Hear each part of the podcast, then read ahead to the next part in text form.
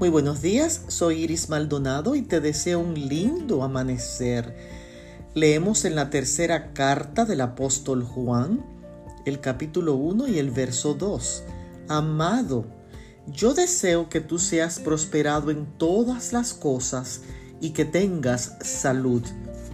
Hoy, la Organización Mundial de la Salud, la OMS, proclama el Día Mundial de la Salud como un reconocimiento a la salud y es como un derecho básico y universal fomentando el acceso a la atención sanitaria de calidad en todo el mundo, especialmente en la población de escasos recursos.